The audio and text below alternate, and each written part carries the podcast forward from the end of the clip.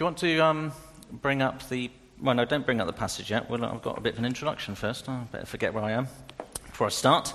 Right, so you, you will have heard Margaret say this morning that uh, today is the middle of three Sundays where we're looking at fruitfulness on the front line. Last week, John gave a, a very useful introduction um, to what that might mean. He, he said it in a different way, if you like, making a difference wherever it is that we are each day. If you have time, I would recommend that you listen to his talk, not least because he gave a very helpful summary of pretty much the entire sweep of Scripture from Genesis right through to the New Testament, outlining God's plan for us, his desire for us to be fruitful. Because fruitfulness is one way that the Bible expresses, if you like, the proper nature of our relationship to God, to each other, to the world He has created. God desires abundance for us, blessing, personal growth into spiritual maturity, and of course, to be a means of blessing to others. So, fruitfulness needs to be lived out in the way we relate to each other every day. John challenged and encouraged us to have the right expectations as we live our lives on the front line, wherever that might be. Do we have God's expectations or something rather more diminished? I found that quite challenging. Do we have a mindset each morning setting out for our front line, expecting fruitfulness or perhaps desert? And that struck a chord with me. And finally, John looked at the passage of 1 Corinthians 3 1 to 9, and that the, the gracious truth is that it's God who causes things to grow. It's His decision and purpose, His action that brings forth fruit. Well, of course, we still have a part to play. And in the passage we're looking at this morning, Paul describes that as walking in the Spirit. So let's look at the passage, Galatians 5 13 to 26, and it's on page 1172 in the church Bibles.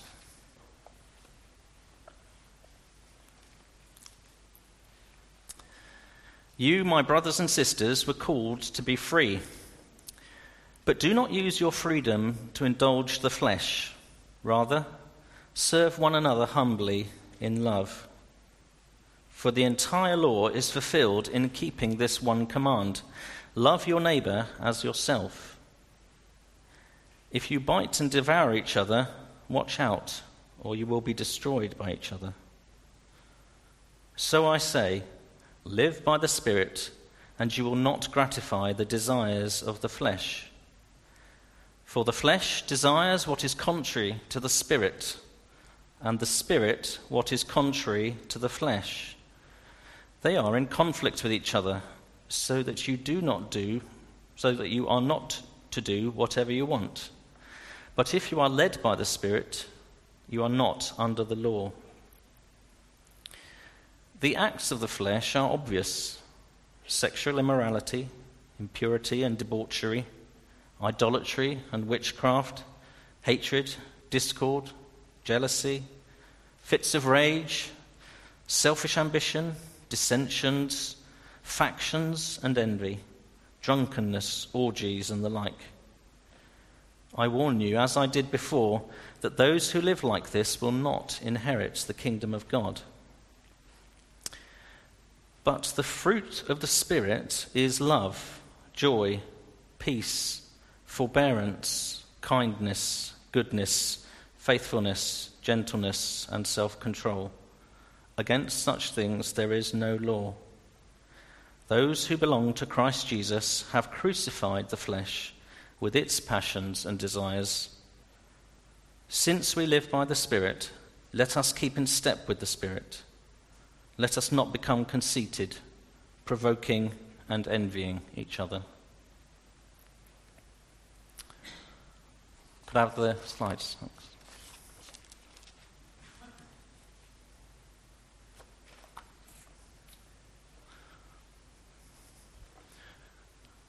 Right, good. So, well, the first thing that struck me about this passage when I was preparing it was this, this word freedom at the beginning. You were called to be free. And I was thinking, well, I'm sure some people would find the idea that Christianity is about freedom to be, quite frankly, laughable. If I put that in my personal context, so I, I work in an office, I've been an accountant for pretty much 20 years, and my experience has been that pretty few of my colleagues are Christians. The people I meet at work might think of Christianity as a religion of rules, restrictions. They might think of us as bigots because we place restrictions on what we think is permissive in society. They might think of Christianity as being about the do nots, the Ten Commandments, limits over things that they enjoy sex, drink, gossip, permissiveness. So, my colleagues might define freedom as personal liberty, and they might think that Christianity is precisely the opposite of that freedom. So, what is it? What is this freedom that Paul is proclaiming here? Well, to put it in context, Paul was, of course, writing to the church that he'd founded in Galatia. That's part of modern day Turkey, I believe. And this early church included both members from a Jewish background and also Gentiles, non Jews. Many of the Jews really valued their inheritance, their Jewish culture, the rules of conduct that set them apart, that they felt made them special. Those Jews had received the message of salvation by faith that Paul had taught. They had come into the church, but perhaps they hadn't put off their Jewishness. Some tried to re establish, if you like, and force, even on the Gentile Christians, some of their most precious rites and rituals, and particularly here, earlier in Galatians, the rite of circumcision. Well, Paul, Paul was absolutely livid about this and was determined to stop this teaching. Paul is desperate that the Galatian believers hold on to the truth that faith is what matters, not a lifestyle of careful obedience to the minutiae of the law. And if you think about it, Paul would know that. Paul started out in life as Saul, a most upright Jew, a strict Pharisee he had done his best to live the minutiae of observance that the Pharisees believed brought them close to God. And yet, when Saul had his real close encounter with God on the road to Damascus, all of that observance for the law counted for precisely nothing. Saul was humbled, blinded, made dependent on others in that moment. And only through believing the words that Jesus spoke to him did Saul find what he had been looking for all those years as a Pharisee. The way to righteousness was through faith and not through observance of the law. Because, of course, perfect observance is beyond us all.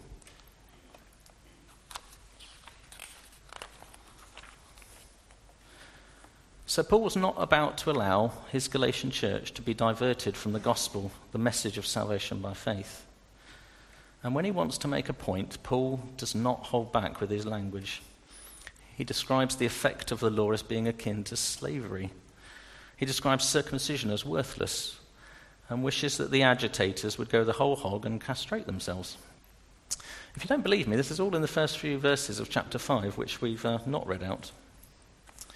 Of course, this would have been incredibly insulting to the Jews. But wow, Paul was not a man to hold back. I do sometimes wonder whether we would have warmed to him.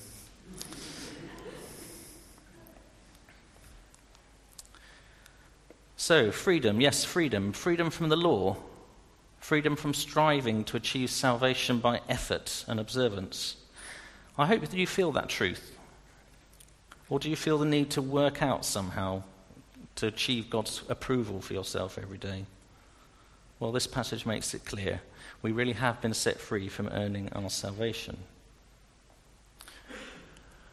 Freedom, but, and there, and there is a but. Verse 13 freedom is not for selfish indulgence. Freedom is not licensed to carry out, carry on however we please.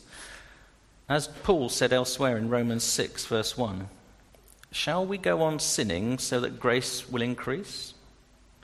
No, absolutely not. Now, I don't know what your personal experience was like when you first became a Christian. I grew up in a Christian home, made a commitment at quite a young age. My parents were missionaries, and surprise, surprise, I spent much of my formative years, therefore, in quite a distinctly Christian environment. I didn't have a sort of strong conversion experience, a big change in my values, if you like, or a, of my fundamental beliefs like Paul did in, on the road to Damascus. But I'm sure we've all heard plenty of Christian testimonies that speak of conversion as a feeling of freedom and release from many different things in people's lives before. And perhaps that should be in our mind when we're on the front line. What is it that our friends on the front line value? What is it that they live their lives by? What is it that imprisons them? What do I see? I see a great deal of in my office desire for money, desire for self worth, to be successful. These are some of the laws, if you like, that my colleagues live by. And boy, wouldn't they be blessed to be free from those chains? Wouldn't I? Don't I feel those things sometimes? Well, the good news is we've now done most of verse 1, but I, I promise we will speed up a little bit from here, lest we're here still by tea time. So, we'll, we'll come in a minute to the fruitfulness that comes from living life in the Spirit. But first, I just wanted to look at the what and the how of living by the Spirit. And this is what Paul says in this passage. You, my brothers and sisters, were called to be free, but do not use your freedom to indulge the flesh. Rather, serve one another humbly in love, for the entire law is fulfilled in keeping this one commandment love your neighbor as yourself. So, Paul completes the description of freedom by telling us to serve one another in love. In the Sermon on the Mount, Jesus said something very similar. In Matthew 7, verse 12, Jesus used the words, So in everything, do to others what you would have them do to you, for this sums up the law and the prophets. And then he goes on to say in start of verse 16, So I say, live by the Spirit. So, if you like, the, the what of living by the Spirit, what's it supposed to look like, what's it meant to be, is that description of serving one another in love, loving our neighbour as ourselves. You see, we're freed from that burden of perfect obedience to the entire Mosaic law. And when Jesus met the Pharisees, that was kind of his judgment on them. They were living for themselves and they were not loving others. We're to live out, our, we're to use our freedom to live out the very essence of the law by loving others. And we do this by walking in the Spirit. So let's examine how we go on walking in the Spirit. To be a bit more precise, let's look at um, a couple of the verses. In verse 18, it says, If you are led by the Spirit.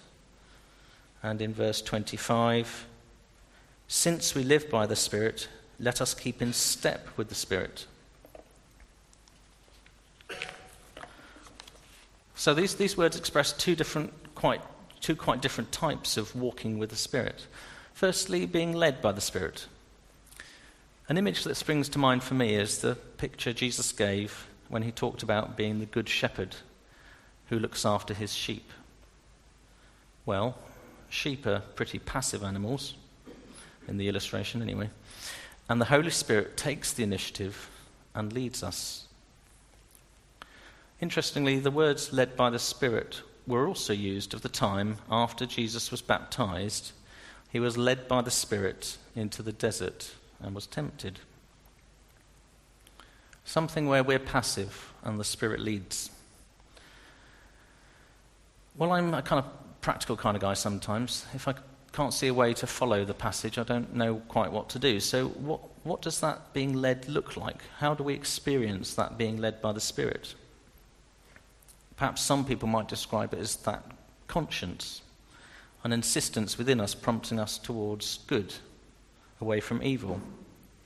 I was trying to find some other kind of illustration. I'm not, not sure it's a good one, but I don't know if you remember, for some of you, it's probably a long time ago, when you were at school, maybe a physics lesson, and you got a piece of paper and you scattered iron filings on it. And then you introduced a magnet underneath the paper. And what happened to the iron filings? They aligned, if you like, to the magnetic field. Does that work for you? That's, I think there's a picture here. I'm not suggesting the magnetic field looks like God, but um, perhaps that Spirit leading us is a bit like when we're close to the Spirit, He aligns the iron filings of our life to the magnetic field that He's projecting. Well, maybe. And I think the thing is, as long as you're close to the magnet and remain in Him, the iron filings line up nicely. When you take the magnet away and you drop the piece of paper, everything falls apart. Secondly, and very differently, that walking in the Spirit is described as keeping in step with the Spirit. This is quite a different walk. It's purposeful, it's active. It's a choice to deliberately walk the path that the Spirit walks in front of us. And that path is a definite path. Do you remember Jesus talked about the narrow gate and finding it, following the right path, and not the broad road that leads to destruction? Can we make that choice every day? When you put it in those terms, I, I, hope that walking in the Spirit, following in His footsteps, is something we can relate to. Something that we should be in our thoughts many times every day pretty much at every point where we have to make a moral decision, one that looks at our values, do we choose to walk in line with the Spirit or off on our own path? Well, if you're anything like me, this is not something that just happens by itself. It's not something that you're perfect at. Um, I'm glad my wife's not here because you know, she's leading pebbles or gems or something. But um, she would probably be looking at what, what on earth are you doing up there, Phil? I know all of your weaknesses. Well, let's read verse 17 again. For the flesh desires what is contrary to the spirit, and the spirit what is contrary to the flesh. They are in conflict with each other, so that you are not to do whatever you want. And Paul talks a lot about this struggle in his writings. Of course, we can't ourselves throw off our sinful desires, our sinful nature, just as we can't save ourselves through obedience to the law. And the struggle is painful. It is for me. I'm sure it is for many of you. In verse 24, Paul goes as far as saying, Those who belong to Christ Jesus have crucified the flesh with its passions and desires. Crucifixion was the, the worst of the Romans' methods of execution. It was cruel, it was agonizing, it was slow. It was to terrorize people who saw it from wanting to commit the crimes that those poor people who were crucified had done. I don't think this description is casual or a mistake, and it's repeated, obviously, in various forms elsewhere in the New Testament. This struggle against our pre salvation selves is bitter, it's serious, and it must result in the death of our, our sinful nature. So I think we can expect that walking in the Spirit is bumpy. Verses 19 to 21 list some of those acts, the characteristics of our sinful nature, or to put it another way, the, the fruits of walking our own path. Now, I must say, with lists like this, I'm always tempted to feel smug about the ones I can confidently cross off. I definitely haven't done any witchcraft recently. It's been ages since I've been in an orgy, but you know. and then you sort of skim over the ones that a bit too close to home. If you're like me, I expect you recognize some of them and struggle, that you know that you struggle to avoid them. On my front line in the office, jealousy, selfish ambition, discord, These things rear their head all too often. Paul describes these acts as obvious, and they are. I think we recognize them easily. It's not a complete list, they encompass aspects of our lives sexual sin, spiritual sin, internal sin, sin towards others, sins of excess. They're examples of the cravings and the desires of the life we have left behind.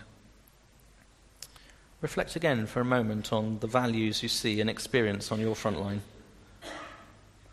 I'm sure some of my colleagues see things listed here as valid choices. Some of them they might even describe as virtues. My boss likes people who are ambitious because he thinks he'll get more out of them. So the world we live in values tolerance of what other people choose to how other people choose to live their lives. They'd probably defend most of these acts with the usual caveat as long as no one else is hurt. But don't let's be deceived. These acts are hurtful to us, to others, and to God, and are plainly not on the path the Spirit sets before us. Making a difference on the front line can feel uncomfortable, exposed. That's because the path the Spirit is leading us on, the path we are following, is going against the flow. Hmm, well, that was struggle. But there is some good stuff. Verses 22 and 23. The fruit of the Spirit is love, joy, peace, forbearance, kindness, goodness, faithfulness, gentleness, and self control. Our lives in Christ are no longer marked by that alienation from God and conflict with each other and ourselves. Rather, we can experience God's fruitfulness in our lives. Very importantly, it's the fruit of the Spirit, not the fruit of us. I thought that was very clearly done in Margaret's um, little clip earlier. I thought, why am I bothering standing up and giving a message? Because that pretty much said it all. As we walk in tune with the Spirit, as we are that tree that's got the Spirit flowing and living inside it, giving it life, so we will experience the outflowing of the Spirit in our lives. It's freely given, it's not achieved. Our character is transformed and becomes fruitful because we walk with the Spirit. Jesus said it very clearly in a slightly different way. In John 15, Jesus called himself the true vine and said that no branch, meaning us, can bear fruit by itself, it must remain in the vine. Isn't that a great comfort? No wonder Paul wanted the Galatian church to live in the truth of this message. I've got another illustration which um, may. Um, oh, well, there we go. Freely given, not achieved. Good. Right. I don't know if you can see that. Um, my, my son loves top trumps. Do you know what they are? They're packs of cards of similar types of things that rank them by different attributes. It might be sports cards, horsepower, top speed, and so on. Superheroes, strength, cunning, fighting skills. If you were a top trump, what would your attributes look like? What would those on your front line identify your attributes as being? This is um, we don't have these top trumps, this is just off the internet somewhere. This is Zacchaeus. I feel something of an affinity with Zacchaeus. He, I'm, I'm an accountant, all right. He was a tax collector, sort of thing. Matthew, don't, don't forget, Jesus changed Zacchaeus' life, and he also called Matthew, another tax collector, to be one of his disciples. So I'm sure accountants aren't all bad. Um, Tax inspector, attributes, well, 100% selfishness. He's going to win that one, isn't he? But when he meets Jesus and he's transformed, he changes. What his life looks like, what his attributes are, they change. Have you been trans? And that's hopefully not the end of the picture. Hopefully, he will continue to manage his temper and decrease his selfishness as the fruit of the Spirit is, is outflowed in his life. Have you been transformed by walking in the Spirit? Well, okay, it might be a terrible illustration, but hopefully it's memorable. You know, when, um, when somebody, the service leader, when the children come in, turns to the adults and says, So, what have you been learning about today? You can say top trumps, all right, if you don't remember anything else. right, that will get me some brownie points with James. Um, good, so, God is gracious, He wants to bless us. He knows and understands our weaknesses and therefore, He has given us the solution. He has sent His Spirit to be with us, to lead, to guide us. John encouraged us, and I think I'll repeat that, to try starting each day with the intention to be guided by the Spirit. Pray that you will have the strength to follow well. Pray for opportunities to show love to others. Ask God to let you in onto what He is doing on your front line. And hopefully, this is not something, this is not a walk we do by ourselves. I don't think it's meant to be something that is just an internal thing with the Spirit. Find other Christians, if you can, who you share your front line with. Share your experiences with your Christian friends at home, at house group, by testimony here in church. Let's encourage and build each other up as we seek to be obediently continuing in walking in the Spirit. And we pray that we'll be transformed to be like Him and that His fruit will overflow into our lives, bringing a harvest both of righteousness in ourselves and also a harvest of good to others.